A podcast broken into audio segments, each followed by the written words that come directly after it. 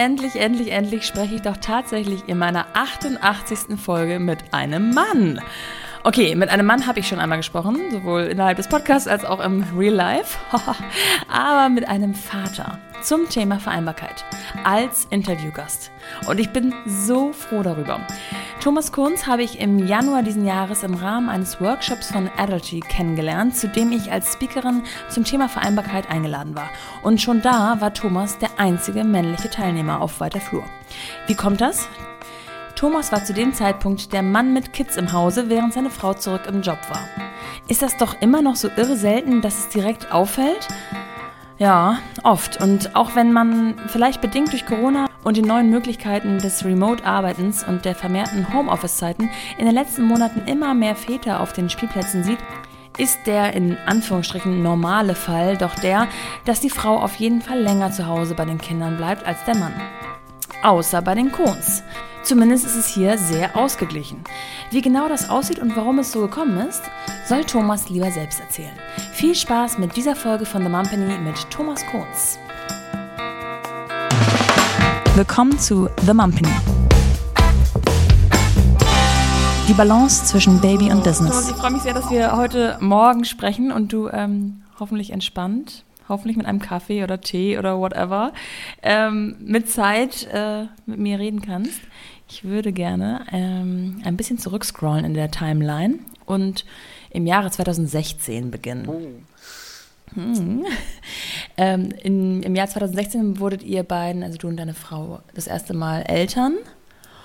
Und mich würde interessieren, ob du, ob das für dich schon lange ein Thema war, was du so auf dem Tableau hattest, oder ob du äh, da so ein bisschen reingeschubst wurdest in das Papa-Werden. Äh, Erstmal einen wunderschönen guten Morgen. Schön, dass wir Zeit gefunden haben. äh, 2016 eine sehr, sehr spannende Zeit, weil wir äh, 2015 beschlossen haben, unser Dachgeschoss, unser Haus äh, neu zu gestalten. Und äh, ich äh, rutsche nochmal ein wenig weiter zurück, dass ja. meine Frau und ich dann einen Schwangerschaftstest geholt hatten und ich draußen mit den ganzen Handwerkern auf dem Gerüst stand und sie durchs Fenster guckte und sagt, ich mache jetzt mal den Test. Und ich da saß und dachte, äh, nein, machst du nicht. Warte bitte.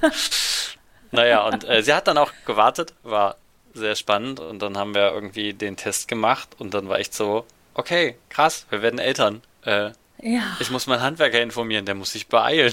So, Ich hatte meiner Frau aber, um noch weiter zurückzuspringen, 2014 schon den Antrag gemacht und wir wollten 2016 heiraten und haben uns dann, ja. äh, oder meine Frau, die dann nicht schlafen konnte, hat sich dann mal kurz überlegt, okay, wir äh, verschieben das alles um ein Jahr, wir machen dann 2016 standesamtlich und Polterabend und haben mal 2017 die große Feier und ich dachte mir morgens, darf ich kurz einen Kaffee trinken? ja, und äh, dann war der Hausumbau da, die Hochzeit war da, das war alles reibungslos. Wir hatten einen wunderschönen Polterabend und wir waren quasi gewappnet auf das, was kommt. Und ähm, ich weiß noch, dass ich die letzte Jalousie, die letzte Plissé irgendwie angebaut habe und meine Frau sagte, ich glaube, es geht jetzt los. Schraubenzieher an. Äh, was? Ja, okay. Und naja, wie das halt so, so ist, ist das dann ja nicht Schnipp und los geht's, sondern ja. Irgendwie hat sie dann auf dem Sessel gesessen und gesagt, ja, dann leg du dich doch nochmal schlafen. Ja. Ja, oh, wenn meine Frau das jetzt sagt, dann lege ich mich nochmal schlafen. Sammel deine Kräfte. Also habe ich mich um 11 Uhr abends nochmal schlafen gelegt und nachts um 3 so, ähm, wir können jetzt los. Und völlig schlaftrunken, äh, darf ich mitkommen? Geh du vielleicht erstmal duschen. Naja, und dann sind wir duschen gegangen und dann nachts um drei ist halt geschüttet wie aus Kübeln ins Auto rein, Tasche alles gepackt, losgefahren, so angekommen im Krankenhaus. Äh, Nee, also, ähm, unser Geburtssaal, die sind alle voll. Sie müssen jetzt hier draußen mal hinsetzen.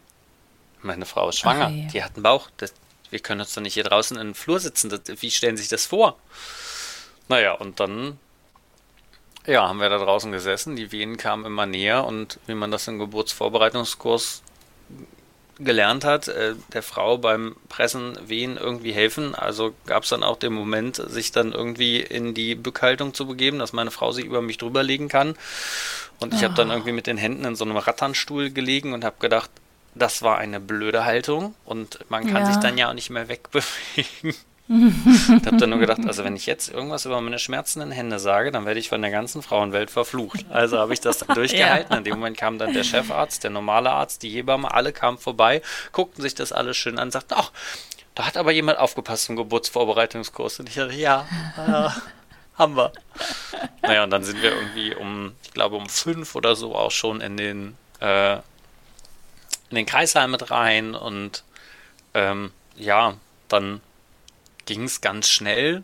Ähm, und dann war der kleine Malte auch schon irgendwie da. So, das war. Wahnsinn. Und plötzlich war so, dieses Kind war da und dann war eine Stille im Raum. Die Hebamme hat den Raum verlassen, die Ärztin hat den Raum, alle raus. So, okay, wir sind jetzt eine Familie, wir sind jetzt zu dritt. So, äh, hallo. Mhm.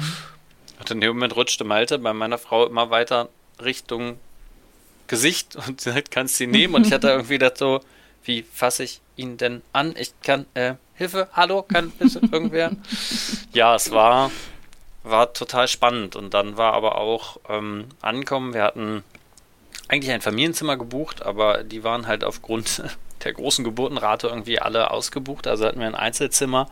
Die Krankenschwester ja. hat gesagt, alle anderen holen sich immer die Liege, die draußen ist, die Gartenliege holen sie sich rein. Ich bringe ihnen noch eine Bettdecke okay. Also habe ich dann irgendwann in den ersten Tagen mit meinem Sohnemann auf dem Bauch auf einer Gartenliege gelegen und Süß, wir haben ja. uns irgendwie kennengelernt. Und dann habe ich gesagt, nee, liebe Frau, du bleibst da liegen und machst alles gar nichts. Und ich weiß auch noch so, die erste Essensbestellung kam an und dann sagte sie ja zum Frühstück, ja, wie viele Brötchen kann ich denn nehmen? Ja, fünf ist das Maximum. Ja, dann nehme ich bitte fünf Brötchen. Und ich habe da gesessen und dachte, ich dachte, das Essen ist jetzt vorbei. Ich dachte, das reicht jetzt. Und am nächsten Tag kam das Frühstück an, hier dein Frühstück. Ach so, ja, ich schlafe ja auch hier. Ja, natürlich, danke. nee, und dann war, war der Kleine irgendwie im Mittelpunkt. Der war dann halt mhm. halt einfach da. Das war ja. total schön. Und dann war, wie man so schön sagt, der Moment, wo die Zeit still steht. Das ist auch so. Es gab dann halt auch nicht mehr, nicht mehr viel anderes. Und nach Hause kommen und dadurch, dass ich dann direkt mit der Elternzeit, mit der Geburt begonnen habe und halt gesagt habe auf der Arbeit so, hey, wenn mein Kind da ist, bin ich raus. Wir hatten auch immer alles so weit vorbereitet, dass ich quasi jeden Tag nicht zurückkommen könnte. Das hat total gut geholfen. Und dann waren wir erstmal zwei Monate gemeinsam zu Hause.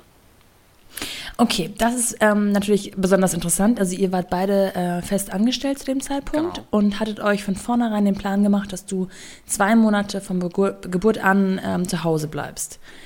Ähm, das ist ein totaler Luxus. Also ich als Frau ähm, erlebe das sehr selten in meinem Umkreis und finde das total, also mega. Ähm, hat deine Frau das auch so empfunden und hat sie nach einem Monat gedacht, oh, der geht mir aber zu Hause ganz schön auf die Nerven.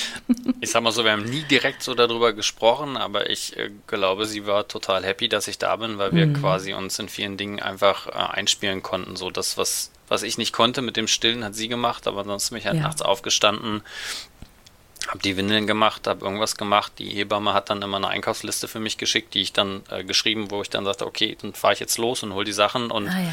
somit haben wir uns quasi in den ersten zwei Monaten wirklich zu Hause so ein bisschen ja eingebunkert, sage ich mal, ja. so direkt nicht. Aber es war halt so, wir haben jetzt kein, keine Aufgabe, wir haben jetzt nichts. Das Kind ist jetzt da und alles andere. Daher glaube ich schon, dass meine Frau irgendwie sehr, sehr glücklich war über die Zeit, die man da ja. einfach zusammen zu dritt hatte oder auch zu zweit hatte, wenn der Kleine dann Was sich für eine Entlastung. Hatte. Ja. Und du hattest ja auch deine Aufgaben, ne? Oder hast du, gab es so Momente, wo du gesagt hast, oh, mir fällt die Decke auf den Kopf, ich möchte, mir fehlt was anderes? Nee, dadurch, dass wir dann ähm, Ende Mai die Geburt war, hatten wir natürlich auch zwei schöne Sommermonate und sind dann draußen mhm. gewesen, haben unseren Kaffee getrunken, haben unseren Bau genossen und natürlich hat man hier und da mal was gemacht, äh, selber auch mal ähm, irgendwo hingefahren oder so als äh, Vater oder hat halt auch die Frau gesagt, so jetzt, ich nehme den kleinen mal, kannst du mal weg. Ich weiß noch, auf dem Geburtstag, ja. äh, da waren wir tatsächlich fünf Tage nach Geburt, da schrie dann auch Malte und dann bin ich halt zu dem Kinderwagen hingegangen und habe mich drum gekümmert und war noch ein älterer Herr mit dabei, der sagte, Maike, du kannst jetzt deinen Mann da nicht hinschicken. Ah, und ja, wir standen ja. da alles so und haben gesagt so, was war das denn gerade für eine Aussage? So, äh, ich werde herausfinden. Er ist der Vater. Genau, ich, also es ist immer mhm. meine Devise, ich kann alles außer stillen. So, das ja. ist genetisch bitte so. Ansonsten gibt es nach der Geburt nicht viele Unterschiede. Ja, na klar. Und was gab es sonst so für Reaktionen in deinem Umfeld oder gab es, ähm, waren das aus dem Bekannten- und Freundeskreis, gab es viele Väter, die das genauso gemacht haben? Ähm, also ich will mal vorsichtig sagen, ich glaube, ich bin in einem Freundeskreis in einer Generation, wo wir uns das irgendwie alle äh, schön aufteilen und machen können, ähm, wie das irgendwie passt, wenn es einfach beruflich gut reinpasst. Also ein Freund ja. von mir ist selbstständig, der kann natürlich nicht zwei Monate sagen, ich mache nichts. So, ähm, die anderen teilen sich das halt für sich immer auf, wie das irgendwie gepasst hat. Der eine sagt, na, ich mache es direkt nach der Geburt. Der nächste hat gesagt, nee, ich mache das dann, wenn die Krippeneingewöhnung ist und mache da meine ja. zwei Monate. Ähm, was ich in der Zeit einfach festgestellt habe, dass viele standardmäßig zwei Monate machen, weil das einfach rein rechnerisch äh, eine, eine der Lösungen ist, sagen wir es mal so. Ähm, mhm. Es gibt aber auch tatsächlich ein paar, die sagen, nee, dann nutze ich jetzt einfach mal mehr, sondern wir machen uns zusammen einen schönen Sommer, gerade wenn die Frau noch zu Hause ist und das beruflich einfach gut passt. Hatte ich das auch schon miterlebt, ja. Und ansonsten war es. Da sagst du was ganz Wichtiges, weil ähm, äh, ich finde, man hört oft, ach, der ist auch selbstständig, der kann sich alles selber einteilen. Ich, meiner Erfahrung nach ist es eher, ist eher das Gegenteil der Fall. Derjenige, der selbstständig ist, der hat ja den äh, permanenten Druck, äh, arbeiten zu müssen. Und wenn man fest angestellt ist und es mit dem äh, Arbeitgeber abgeklärt hat, dann kann man sich schon nochmal anders rausziehen, in Anführungsstrichen. Ist das auch so deine Erfahrung, dass man ja, einfach anders abschalten kann? das auf alle Fälle, weil also gerade bei mir war auch, äh, es war eine Vertretung da, es war geklärt, wer das dann macht, die Aufgaben waren verteilt und dann war, wurde nur noch gewartet, dass der Stichpunkt ist, das zu übergeben. Wenn ich das natürlich in der Selbstständigkeit habe, ähm, je nachdem, was ich habe oder so, ist halt der Punkt, wenn ich sage, ich gehe jetzt zwei Monate raus, dann verdiene ich halt auch zwei Monate kein Geld. Ja. So, oder mein Business geht zwei Monate lang nicht weiter. Es wird in deinem Fall zwei Monate lang keine neuen Podcasts geben. Ja. So, und äh, das muss man halt, natürlich kann man das für sich entscheiden. Die Frage ist immer, ähm, zu, zu, zu, welchem, zu welchem Preis man das am Ende immer macht. Und wenn man sich genau, das dann trotzdem ja. aber in Summe irgendwie leisten kann oder andere Wege dafür findet, ähm, dann ist es, finde ich, in der Selbstständigkeit einfach herausfordernder, weil man sich selber darum kümmern muss. Ansonsten, sag ich ja. mal, bei großen Konzernen, ich reiche jetzt hier meine Elternzeit ein, meine damalige Personalerin hat gesagt, naja, kriegst keine Bestätigung, weil wir können eh nichts dagegen sagen. Das ist natürlich bei großen Konzernen dann immer, ich sag mal, relativ einfach zu sagen, ich bin jetzt, ich bin jetzt mal raus. Und ja, man braucht eine ja, Bestätigung, Erlaubnis, was auch immer. Ähm, bei, bei der Selbstständigkeit nur sich selbst gegenüber, aber manchmal ist man sich selbst ja auch der schlechteste Chef. Von daher, ach, es hat alles so seine Vor- und Rückseiten, ne? Wie immer.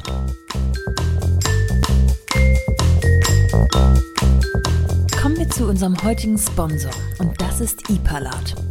Es gibt ja so eine Handvoll Werbejingles, die kennt einfach jeder. Und wenn man sie erstmal einmal gehört hat, dann bekommt man sie auch wirklich nicht mehr aus dem Kopf. Eine davon ist Ipalat, Ipalat, tut dem Hals gut, Ipalat. Naja, oder so ähnlich. Kennt jeder, oder? Was aber vielleicht nicht jeder von euch kennt, ist die Tatsache, dass es Ipalats wohltuende und pflanzliche Naturkraft tatsächlich schon seit 1937 gibt und aus meinem Leben jetzt bestimmt zwei Jahre nicht mehr wegzudenken ist. Jetzt, wo meine Stimme quasi mein Kapital ist. Immer bevor ich ein Interview beginne, achte ich darauf, dass ich ein Glas Wasser parat habe und Halspastillen. Man weiß ja nie, ob einen vor dem Mikro mal ein Halskratzen oder der Hustenreiz überkommt. Außerdem verhilft der Geschmack nach Primelwurzel, Anis und Fenchel zu frischem Atem. Selbst wenn man also keine Beschwerden hat, lohnt sich Iberlat zumindest für die Stimmpflege. Und so kann man die Halspastillen im Grunde den ganzen Tag lutschen. Was ich zum Beispiel auch nicht wusste, ist, dass Ipalat Unternehmensträgerstiftung ist. Das bedeutet, dass die Gewinne in die Stiftung fließen und der Gesellschaft zugutekommen. Damit unterstützen sie sozial-karitative Projekte wie Kindergärten, Schulen, Alten- und Pflegeheime oder auch medizinische Grundlagenforschung. Also tut man am Ende nicht nur sich, sondern auch allen anderen etwas Gutes, wenn man zu Ipalat greift. Probiert es einfach mal aus. Und so lange geht's hier weiter mit meinem heutigen Gast.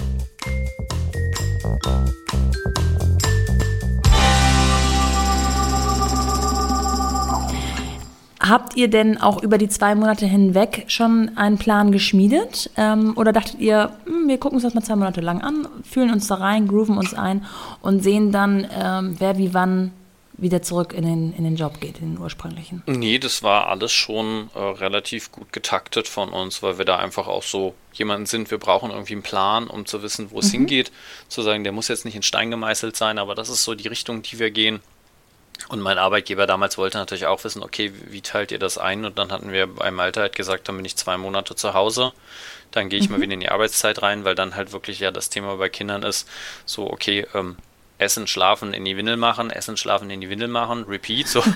da haben wir dann auch gesagt, so ja, ich kann natürlich die Zeit zu Hause sein und das ist schön, aber dann haben wir gesagt, nee, dann tauschen wir irgendwann wieder durch. Und so hatten wir es bei Malte gemacht, dass wir über die Weihnachtszeit dann quasi den Wechsel vollzogen haben. Ich bin in den Weihnachtsurlaub und damit in meine achtmonatige Elternzeit gegangen und meine Frau ist dann äh, Anfang Januar wieder arbeiten gewesen.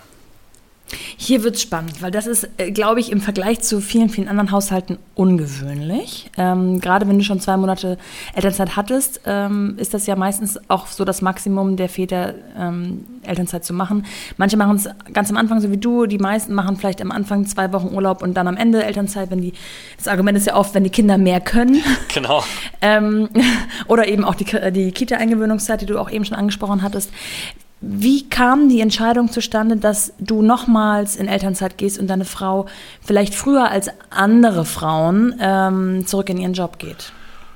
Wie genau die Entscheidung gekommen ist, kann ich tatsächlich gar nicht mehr so sagen, aber es war irgendwie, Elternzeit ist für beide Elternteile da, also machen wir Hälfte, Hälfte. Mhm. So, und dann haben wir uns das grob durchgerechnet, wie das passen könnte, dass das auch mit der Eingewöhnung in die Kita äh, klappt und ähnliches. Und ich müsste jetzt lügen, ob es jetzt exakt Hälfte Hälfte ist mit Mutterschutz und so, aber wir haben uns so Pi mal Auge, jeder gesagt, jeder hat die Hälfte der Zeit grob ein bisschen zusammen.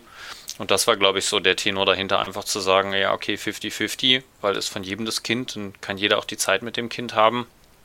Und ja. dann hat sich das so ergeben. Würdest du das rückblickend ähm, von der Aufteilung wieder so machen oder hättest du gerne am Anfang mehr oder weniger Zeit zu Hause verbracht oder am Ende mehr oder weniger Zeit oder ohne Pause oder ohne Rückkehr in den Job oder irgendwas anders? Ähm, ja, da, also anders, anders gemacht, als ihr ursprünglich geplant hattet, noch ohne zu wissen, wie es ist mit einem Kind?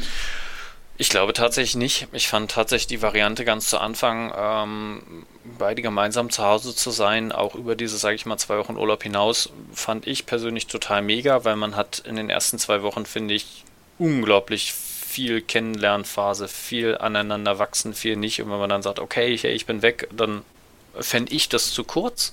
Daher fand ich die zwei Monate einfach total gut, weil es dann einfach auch nicht wie so ein Urlaub war, sondern weil man zum Beispiel auch von der Arbeit her vernünftig vertreten wurde. Wenn man nur sagt, ich mache nur zwei Wochen Urlaub, dann bleibt ja doch viel liegen und dann ist man danach wieder gestresst ja. da. Ja. Das ist ein Faktor. Und auch gerade zu sagen, ich bin äh, zwischen den beiden Elternzeiten bei Malte, bin ich nur noch mit 80 Prozent losgegangen und war dann halt um 15 Uhr zu Hause. Das hat irgendwie in unserem Konzept total gut reingepasst. Und ähm, daher würde ich es glaube ich, wenn ich wüsste, wann so der Termin ist, würde ich es wieder so machen und sagen, nee, das, das ist irgendwie ähm, rein finanziell gesehen ganz gut machbar und rein zeitlich eigentlich auch total gut.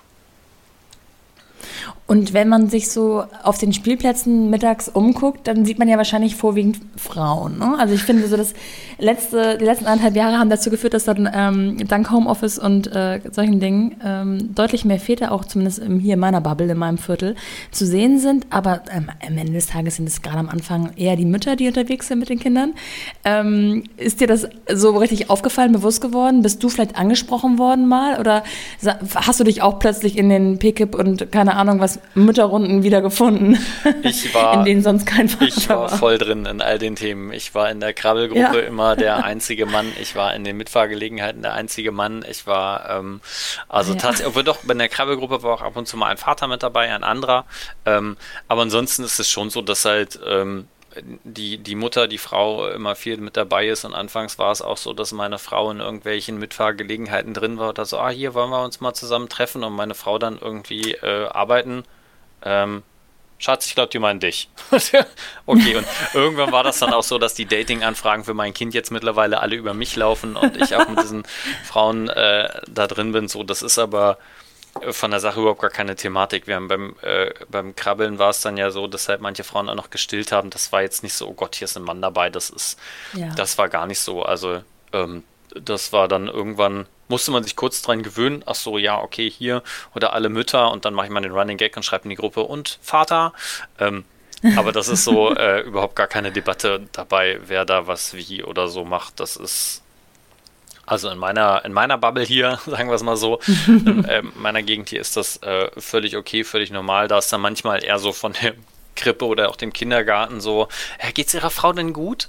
So, äh, ah, ja, ja. Mhm. Ja. Und dann ist mir eingefallen, ja gut, ich gerade jetzt so in Corona-Zeiten oder so im Homeoffice habe ich gesagt, naja, ich mache weniger Stunden, also stehe ich morgens mit meiner Frau auf, wir frühstücken alle gemeinsam, dann fahre ich die Kinder hin, dann kann sie schon anfangen zu arbeiten.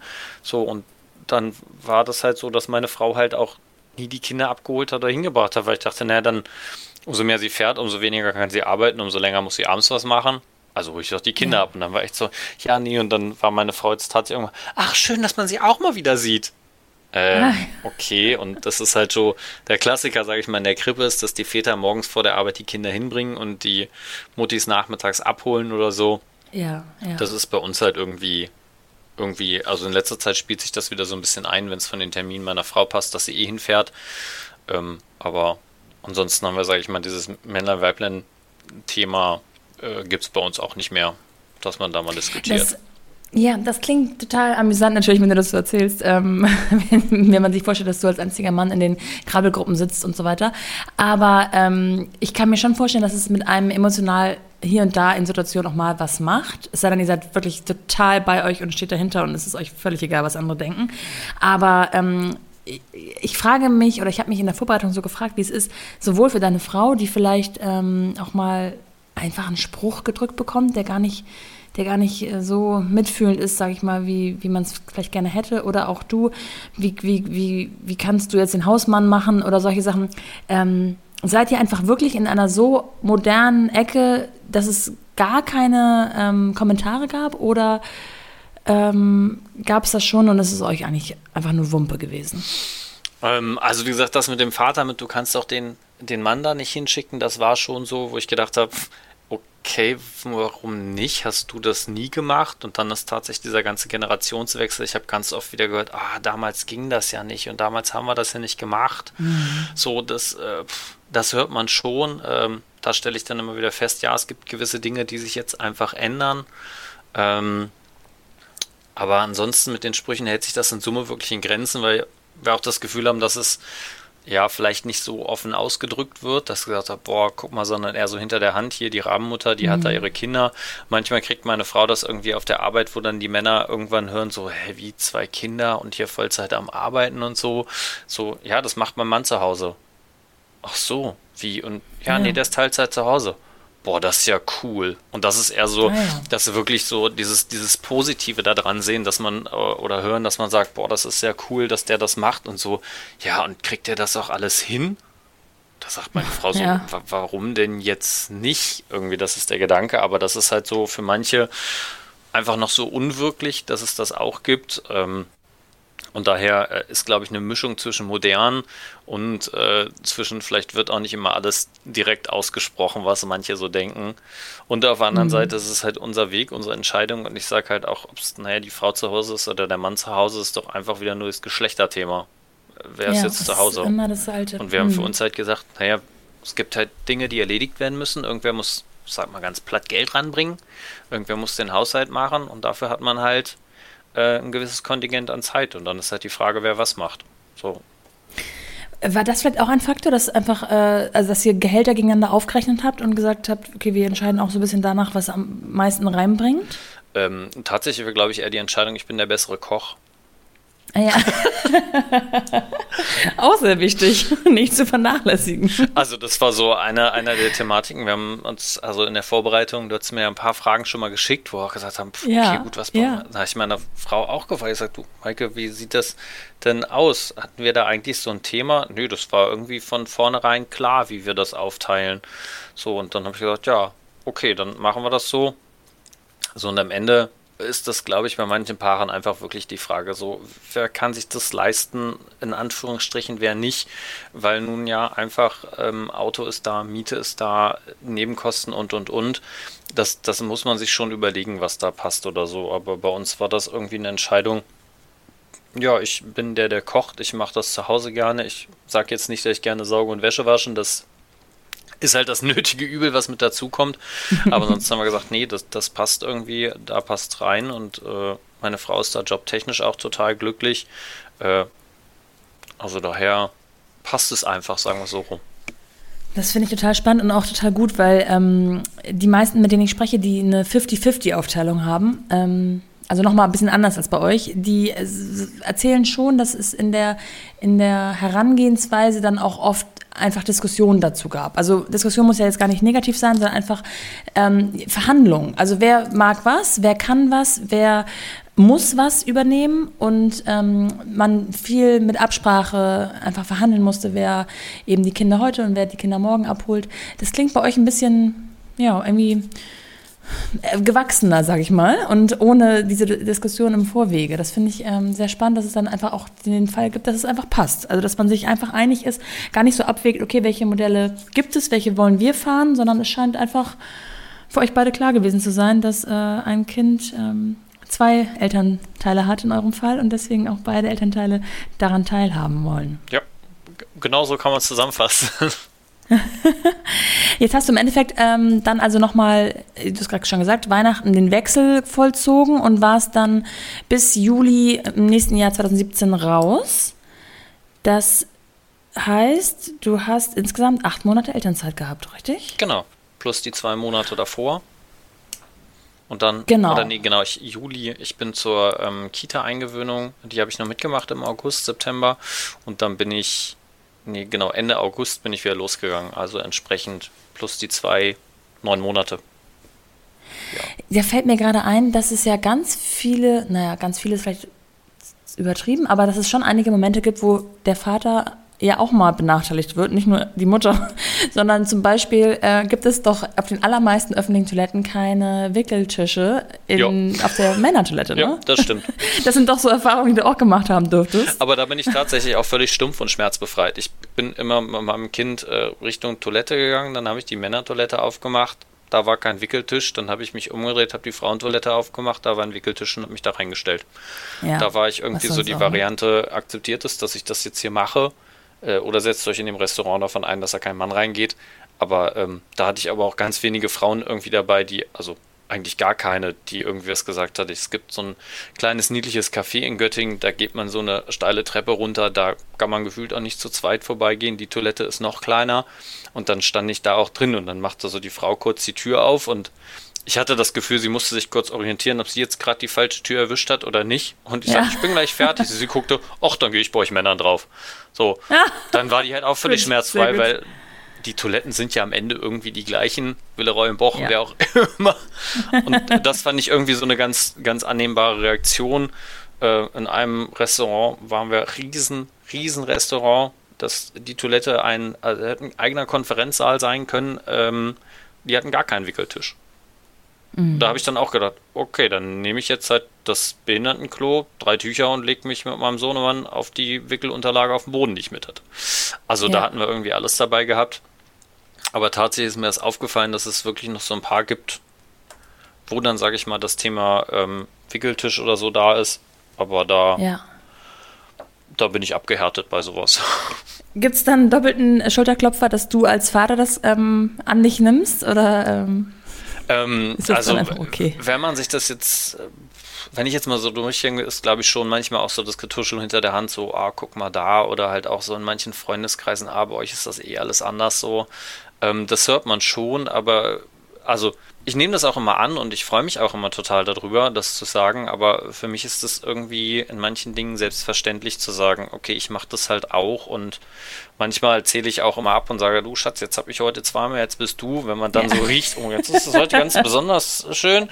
So, aber ansonsten ähm, haben wir da nicht, also haben wir da kein Rosenbromborium und da bin ich halt auch, es ist mein Kind und dann gehören gewisse ja. Dinge dazu und ähm, dann passt das schon. So, dann gehst du also zurück in deinen Job. Äh, ist es dir sehr schwer gefallen oder ähm, hast du schon, also hast du gleich gemerkt, oh, also die andere Zeit hat mir besser gefallen? Oder dachtest du, auch ja, weil das kenne ich auch von vielen Frauen, ähm, so dieses, oh, jetzt mal wieder was für den Kopf tun, ist schon auch in Ordnung. Ja, das definitiv. Da schließe ich mich den, klingt jetzt doof, den ganz normalen Frauen, da schließe ich mich allen Leuten an, die irgendwie nach so langer Zeit nur mit den Windeln, nur in Babysprache, nur mit Nuckeln, mhm. nur mit Schlafen, nur mit Füttern irgendwie. Das war dann manchmal wirklich auch so eine so eine Entspannung auf der Arbeit, dass man da hinkommt, äh, dann fährt man seinen Rechner hoch, dann äh, arbeitet man die Sachen ab, holt sich einen Kaffee, setzt sich wieder dahin, unterhält sich. Also ich musste irgendwann das Reden auch wieder lernen, ja. so weil man ja doch irgendwie, äh, sag ich mal, dann zu Hause einfach anders redet, manchmal in ganzen Sätzen, manchmal nicht, manchmal mit Unterbrechungen ja. oder so. ähm, das war schon so und ich habe auch für mich festgestellt, nee, ich muss, ich muss jetzt wieder auch was anderes machen. Ich muss irgendwie einen Teil meiner Zeit einfach auch ein bisschen Kopf, ein bisschen Brain machen und einfach sagen, irgendwas, irgendwas muss da oben sich auch bewegen. Mhm. Ja, ja. Dann habt ihr zweieinhalb Jahre später ungefähr euren zweiten Sohn bekommen und hattet jetzt quasi die Erfahrung vom ersten Mal, ähm, die ja, wenn du es mir so rückblickend erzählst, sich eigentlich komplett ausgezahlt hat. Also es hat sich ja wirklich äh, komplett so gefühlt, wie ihr es euch gewünscht habt. Habt ihr dann beim zweiten Mal auch wirklich den gleichen Plan wieder verfolgt oder habt ihr dann Anpassungen vorgenommen? Ähm, aufgrund der Jahreszeit und des Monats haben wir leichte Anpassungen durchgeführt, ähm, weil ja, wir ja. wussten, okay, der ist im Januar geboren. Das passt mit dem Übergang in die Krippe nicht so nahtlos, wie man sich das wünscht, von der reinen Zeit her. Und äh, ich hatte damals ein sehr, sehr gutes Verhältnis mit meinem äh, Chef, der selber auch ein Jahr ähm, Elternzeit in Teilzeit gemacht hat. Und ähm, mit dem habe ich dann einfach auch gesprochen, wie es für ihn gerade am besten passen würde. Also da bin ich auch ins offene Gespräch mit ihm reingegangen und gesagt, du Jan, ähm, hier die, so und so stellen wir uns das vor. Ich sage, ich bin aber flexibel, ob vier Wochen vorher oder später. Und dann ja. hatten wir tatsächlich bei ihm, bin ich nach der Geburt Jetzt muss ich tatsächlich lügen. Ich glaube, ich habe nach der Geburt Urlaub gemacht, zwei Wochen. Ja. Oder hatte ich vier Wochen Elternzeit gemacht? Ich weiß es nicht mehr genau. Auf alle Fälle hatte ich auch direkt nach der, Aber du warst zu Hause. nach der Geburt hatte ich frei, äh, vier, doch genau vier Wochen. Und die Frage war, ob ich vier Wochen oder acht Wochen mache. Und dann sagte mein Chef, nee, dann mach doch direkt nach der Geburt vier Wochen. Und dann bin ich im Mai in Elternzeit wäre gegangen. Das heißt, im Januar war ich vier Wochen zu Hause, bin Anfang Februar wieder losgegangen und äh, hatte dann drei Wochen, äh, drei Monate wieder gearbeitet und bin dann wieder in die Elternzeit gegangen. Also vom Grundkonzept genau das gleiche gemacht wie bei Malte auch, zu sagen, ich bin nach der Geburt zu Hause, um uns erstmal wieder einzugewöhnen, weil mit dem zweiten ist es dann irgendwie doch ganz anders als mit dem ersten, weil beim ersten. Ja, da bin ich jetzt mal, mal gespannt. Erzähl mal, weil das steht mir ja kurz bevor. also äh, angefangen hat das irgendwie schon mit der Geburt. Me mega spannend irgendwie. Es war der 10. Januar abends und äh, war irgendwie alles gut und um elf fing der Große an zu schreien, weil der sich übergeben hatte. Das ganze Bett, oh, alles ja. voll dann musste ich den komplett abduschen, dann wollte der nicht wieder schlafen und machen und während ich mit ihm da saß, weil meine Frau ja nun hochschwanger war, da habe ich gesagt, bleib du einfach im Bett liegen, steht sie irgendwann hinter mir. Ich sage, Maike, ja, du musst mal im Kreissaal anrufen, weil der, was oh, muss ich machen? Moment mal, stopp, das war nicht so geplant, oder? So, und der eine am Schreien und sie hinter mir, ich glaube, okay, ähm, Moment, Moment, ähm, Schwiegermama. Dann habe ich den Großen genommen, schreiend wie er ist, bin zur Schwiegermama rübergegangen, habe gesagt, hier, für dich. Ich sage, ist schon einmal komplett sauer gemacht, aber ich darf ihn zum Schlafen bringen, morgen früh dann in den Kindergarten bringen. Äh, okay. Die hatten wir schon vorher instruiert, haben gesagt, kann halt ja. irgendwann sein, dass ich am Bett neben dir stehe und entweder kriegst du ein Babyfon oder ein Kind in den Arm.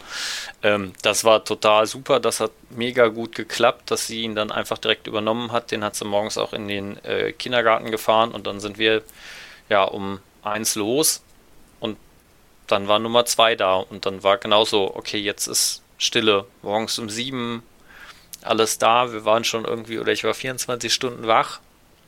Meine Frau entsprechend ähnlich, alle völlig durch. Und dann war auch so der Punkt um neun oder so, es gab Frühstück. Dann habe ich mich mit dem zweiten irgendwie mal eine Stunde ins Bett gelegt, um zu sagen, ich, also ich glaube, ich falle gleich einfach auf den Flur um. So, mhm. und dann sagte meine Frau, ich bin jetzt mal im Frühstücken und dann leg du dich mal hin. Und dann haben wir um zehn aber gesagt, ich muss jetzt mal, wenn ich gleich den Großen hole und nicht, ich muss, das ist total gemein, Maike, aber ich muss mal schlafen. Sie sagte, ja, das machen wir jetzt auch gleich. So, und dann bin ich halt quasi nach Hause gefahren, habe mich nochmal schnell zwei Stunden schlafen gelegt nach 24 Stunden. Und ja. dann habe ich aber um 15 Uhr den Großen abgeholt. Im Kindergarten nichts gesagt, ich habe ihn einfach nur abgeholt. Hat auch keiner gefragt. Und wie geht's ja. deiner Frau? Ja, gut. So, ja. okay. Und dann sind wir quasi mit dem Großen zusammen äh, ins Krankenhaus gefahren und haben seinen Bruder begrüßt. Und der Große, hattet ihr den schon äh, vorbereitet, dass, äh, also natürlich, dass sein Kind kommt, das hat er wahrscheinlich mitbekommen, aber dass es jetzt gerade akut auch so weit ist, oder hast du ihm dann sozusagen auf dem Wege zum Krankenhaus erzählt, jetzt holen wir den Kleinen ab. Ja, wir haben, also Oder ich habe ihn dann abgeholt und dann haben wir im Kindergarten noch nichts gesagt und dann bin ich halt raus, ich sage, hier und dein Bruder ist gekommen und wir besuchen ihn jetzt und wir hatten ihm aber Vorfeld schon ein, zwei Bücher geholt, so wir sind jetzt zu viert, ja. dass man weiß, so okay, ja. da gibt es ja irgendwie ganz viele schöne Bücher, Veranschaulichungen, wo man sagen kann, was kann man machen und was nicht und dann war er auch irgendwie total gefreut und gemacht und dann mit ihm nach Hause und dann hatten wir, wie gesagt, das Thema wieder Schwiegermama und auch mein Schwager und äh, seine, seine Frau. Äh, die haben damals dann halt auch den Großen mitgenommen, dass ich halt noch ein bisschen mit meiner Frau sein konnte, dass wir die abholen konnten. Wir konnten dann Sonntag, Sonntag oder Montag, weiß ich nicht genau.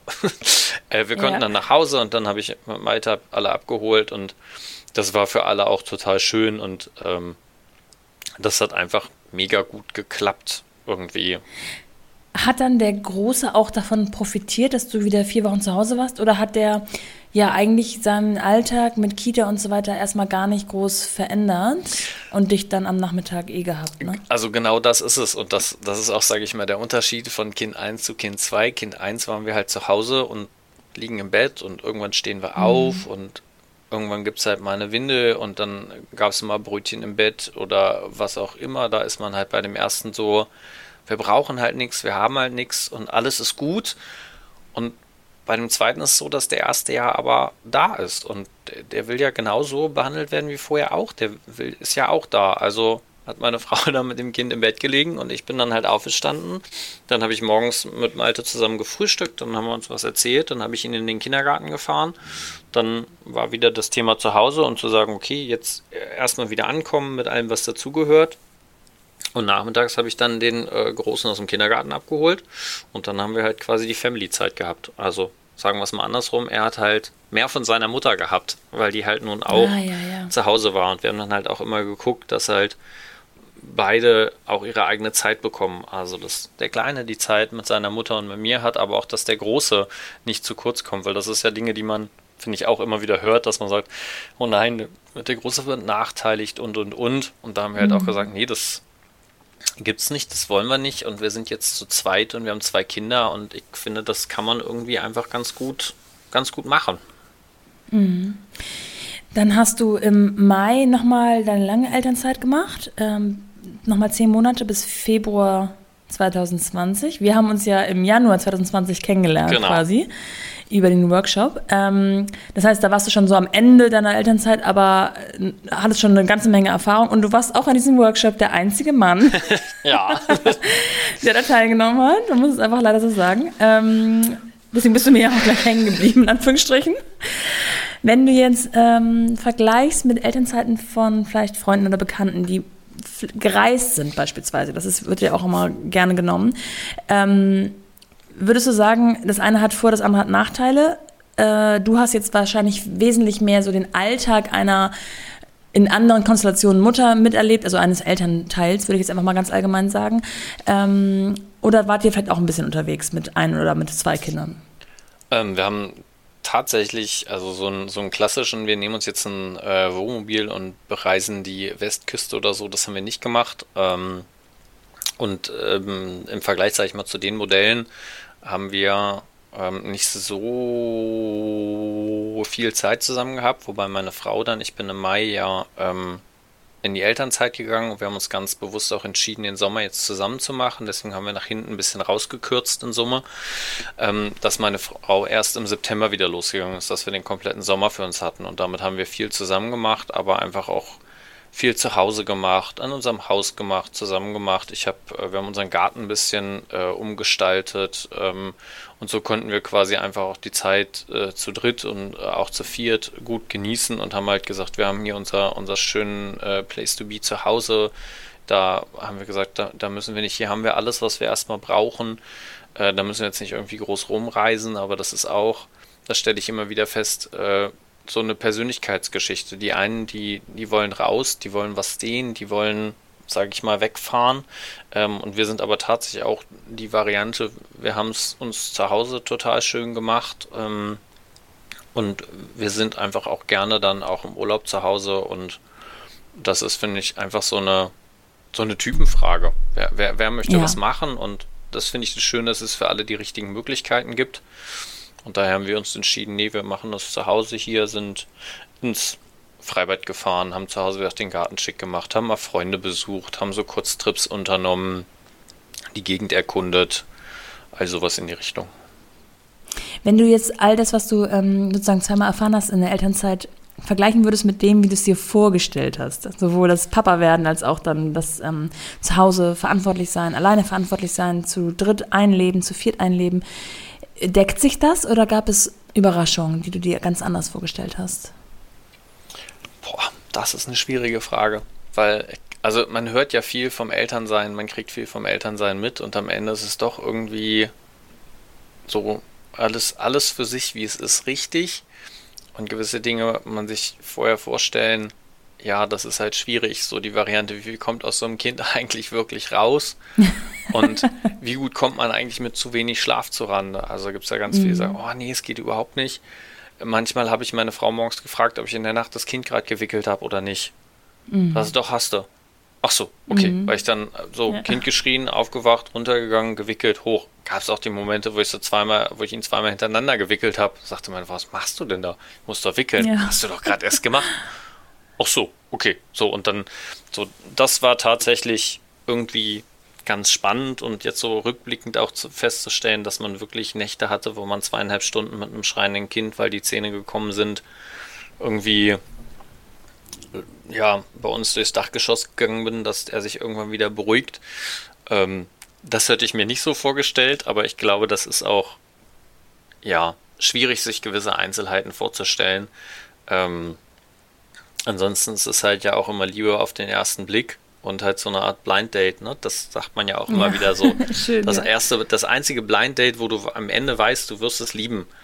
Ähm, und das ist inhaltlich richtig und dann macht man auch alles dafür und ähm, ja, das, was ich auch nicht gedacht habe, dass es manchmal so herzzerreißende Momente gibt, wo das Kind sich verletzt oder so. Da gibt es mhm. natürlich in jedem Haushalt immer unschöne Geschichten und man kann nicht auf alles achten. Und ich weiß noch, der Kleine ist die Treppe runtergestürzt auf den Kopf, der hat geheult wie ein Schlosshund. Dann habe ich daneben gelegen, geheult wie ein Schlosshund. Und der Große wusste in dem mhm. Moment gar nicht, was los ist. Der hat sich daneben gesetzt, hat auch geheult wie ein Schlosshund. Oh. So, das war der Moment, wo ich dachte, was ist das denn jetzt hier gerade los? Ähm, das sind halt Dinge, ja, die, die, die kann man sich nicht vorstellen, die kann man anderen nicht erklären, das, das funktioniert nicht. Aber im Großen und Ganzen, ja, ich, ich bin Vater, ich freue mich drüber. Ich tausche diese Kinder auf keinen Fall gegen irgendwas anderes oder irgendwen anderes durch. Ähm, und daher würde ich, also ich würde auch alles mit der Elternzeit und ähnlichem wieder machen. Ähm, ja, so kann man das, glaube ich, sagen. Also ich bin glücklicherweise auch in äh, einem Freundeskreis, wo die Väter ähnlich aktiv sind und ja, modern, Anführungsstrichen, das klingt so bescheuert, dass ich bin auch traurig darüber, dass man das schon so nennen muss, aber einfach hands-on sind und sich nicht ähm, auf äh, veraltete Rollenbilder stürzen, wie, wie der, der Herr, der dich ganz am Anfang nach fünf Tagen sich gewundert hat, warum du denn auch zu deinem Kind gehst, wenn es schreit. Ähm, aber ich, man hört ja immer wieder, dass es äh, doch auch oft anders gelebt wird und ähm, ich finde es eigentlich ganz gut, wenn, wenn beide Parteien, egal ob Vater oder Mutter, ganz äh, geschlechtsunabhängig, einfach auch beide Seiten kennen, also beide Rollen kennen, beide Welten kennen. Das, das Berufsleben, wie es ist, äh, im Beruf tätig zu sein und das Kind zu Hause zu haben oder auch ähm, mit dem Kind zu sein und einfach an dieser anderen Welt, wo man vielleicht nicht so viel mit Gleichgesinnten, Gleichaltrigen ganze Sätze spricht, sondern sich viel um andere Themen kümmert. Ich glaube, das ist wirklich ähm, augenöffnend und äh, man hat dann sowohl für den einen als auch für den anderen einen großen Respekt, wie er das so über den Tag hinaus handelt. Von daher würde ich sagen, äh, wahrscheinlich, vermute ich, kannst du es jedem empfehlen, so zu machen. Ähm, hast du denn Tipps, wenn jemand auf dich zukommt und sagt, hm, wir wägen gerade ab, was man auf jeden Fall bedenken muss oder was man, welche Grundvoraussetzungen vielleicht auch der Job mitbringen muss oder der, ähm, das eigene Mindset oder solche Dinge? Einfach platte Ratschläge? Es muss sich gut anfühlen. Also es muss sich, finde ich, für beide Seiten gut anfühlen. Es gibt halt die Frauen, die voll da reinwachsen und sagen, nee, ich bin jetzt Vollbluthausfrau, ich möchte es jetzt alles machen und so dann will ich nicht sagen, kann man gewisse nicht von abhalten. Es gibt die Frauen, die sagen, hey, ich habe voll Bock wieder zu arbeiten, so da zu unterstützen. Und am Ende gibt es halt auch die Männer, wo ich halt einfach sage, hands-on, macht's einfach. Also es hat unsere Hebamme auch immer gesagt, viel aus dem Bauch heraus, ihr könnt nichts falsch machen. Und da bin ich bei manchen Dingen auch, ja, einfach machen. Also ich selber habe mir in manchen Dingen vieles mir einfach schwer. Wir haben dann so eine so ein Tragetuch gehabt ähm, von unserer Hebamme, das hat die uns mitgebracht oder so eine Babytrage und dann da vorne rein und dann fing Malte sofort an zu schreien und dann habe ich gesagt, nee, ist nicht. So und irgendwann habe ich gesagt, okay, einfach mal versuchen, einfach mal machen und dann habe ich ihn halt ohne Zwang, ohne irgendwas angelegt, äh, angelegt, sehr passend, äh, da reingesetzt ja. und dann haben wir halt den gelben Sack rausgebracht. Das sind so fünf Meter und dann sind wir ja, fünf Meter ja. rein und raus und dann war es wieder, dann war auch okay und dann hat man sich so dran gewöhnt und ja, natürlich gibt es gewisse Dinge, die man einfach partout falsch machen kann. So das Kind hochheben und der Kopf hängt irgendwo in, weiß ich nicht, Barcelona oder so. So, aber mhm. darum geht es nicht so, so um andere Dinge. Einfach machen und dann halt auch für den jeweils anderen machen lassen. Also, weil ja. das ist der Klassiker. Man lernt aus eigenen Fehlern gibt halt gewisse Dinge, wo man das, äh, diesen Fehler einfach nicht begehen sollte. Und wenn die Hebamme sagt, mach's bitte so nicht, dann kann man da auch wirklich drauf hören. Aber es gibt halt so andere Sachen, auch so dieses ins Bett bringen und schreien. Es gibt, gab halt Momente, wo ich echt dachte so, boah, ey, dieses Kind, ey, wenn es jetzt nicht irgendwann aufhört zu schreien, dann gehe ich jetzt rein zu meiner Frau und unterstütze sie. So, das, ja.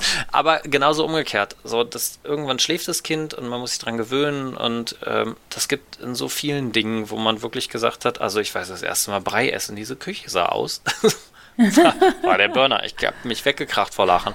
So, aber einfach, einfach machen lassen. Man hat schon das, als Elternteil das richtige Bauchgefühl und hört nicht so viele auf andere. Also das ist, ja. also die, also sagen wir die gerade die Kinderlosen oder so, wenn die einem Ratschläge geben, das sind immer die besten und die wichtigsten. Da gab es auch so welche, da habe ich auch gedacht, oh Gott, wenn ihr mal selber Kinder kriegt, das wird ja bombastisch.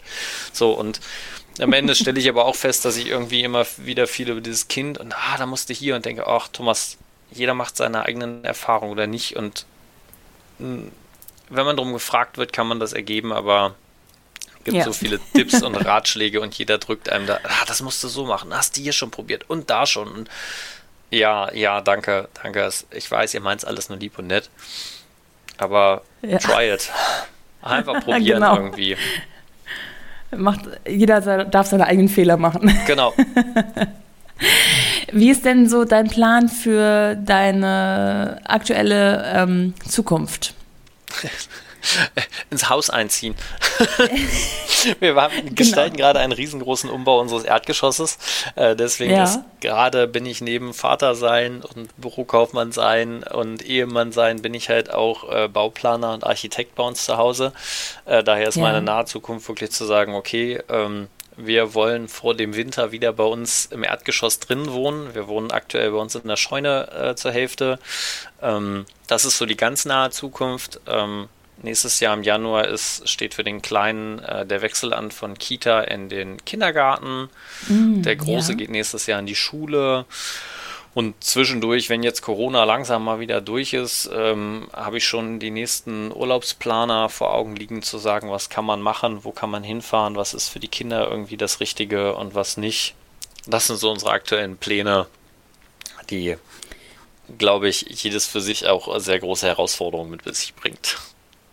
Würdest du denn allgemein sagen, dass ähm, die Entscheidung, dass du auch länger als vielleicht alle anderen oder viele, nicht alle anderen, äh, viele anderen Elternzeit genommen hast, für dich eine Art Karriereknick war. Also das ist ja das, was ähm, viele Frauen auch immer wieder erzählen, wenn sie dann zurückkehren und dann in Teilzeit vielleicht nur anfangen oder oder oder.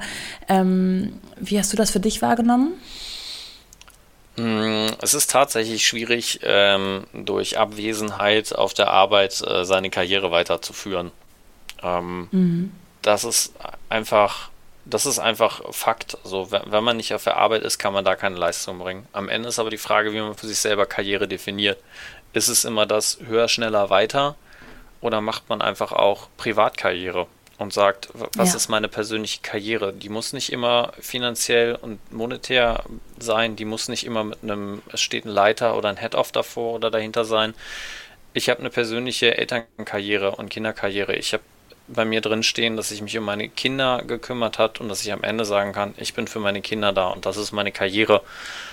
Und daher hat es in dem Sinne überhaupt gar keinen Karriereknick gebracht, sondern hat mich persönlich total nach vorne gebracht. Ja, das ist eine, ein schönes Ende dieses Gesprächs. Ich bin dir sehr dankbar ähm, für die Einblicke eines Mannes in all die Dinge, die ich bisher immer nur mit Frauen besprochen habe. Und wünsche euch ganz viel Erfolg, vor allem in erster Linie mit dem Haus, ähm, dass ihr, bevor es kühler wird, ähm, schnell wieder dahin zurückkehrt, wo ihr euch am wohlsten fühlt. es scheint ja immer ein Kind mit einer Baustelle verbunden zu gewesen zu sein. Ja, das, äh, wenn man das so sagt, das äh, ja tatsächlich schon. ich danke dir, Thomas. Gerne, gerne, immer wieder. So, das war doch mal aufschlussreich und irgendwie auch beruhigend zu hören, dass auch der männliche Elternteil mit ähnlichen Herausforderungen wie Brei und Geschrei zu tun hat. Nein, aber im Ernst, ich finde es wichtig, dass auch Männer ohne schlechtes Gewissen und mit Stolz in die Elternzeit gehen. Nicht nur um die Seite der Care-Arbeit kennenzulernen und seine eigenen Kinder, sondern auch um das Bild auf den Spielplätzen zu verändern, um ihren Frauen den Rücken frei zu halten für ihre eigene Karriere, um zu erleben, wie es sich anfühlt, um beide Blickwinkel, die der Väter und auch die der Mütter zu beleuchten, um Mütter auch mal den Spiegel vorzusetzen, ihre Männer machen zu lassen. Also, mehr davon. Wenn auch ihr eine Geschichte zu erzählen habt, die vielleicht außergewöhnlicher ist als die vieler anderer, dann schreibt mir doch bei Instagram unter mumpany-podcast. Erzählt anderen von The Mumpany und abonniert diesen Podcast. Bis dahin, eure Nora.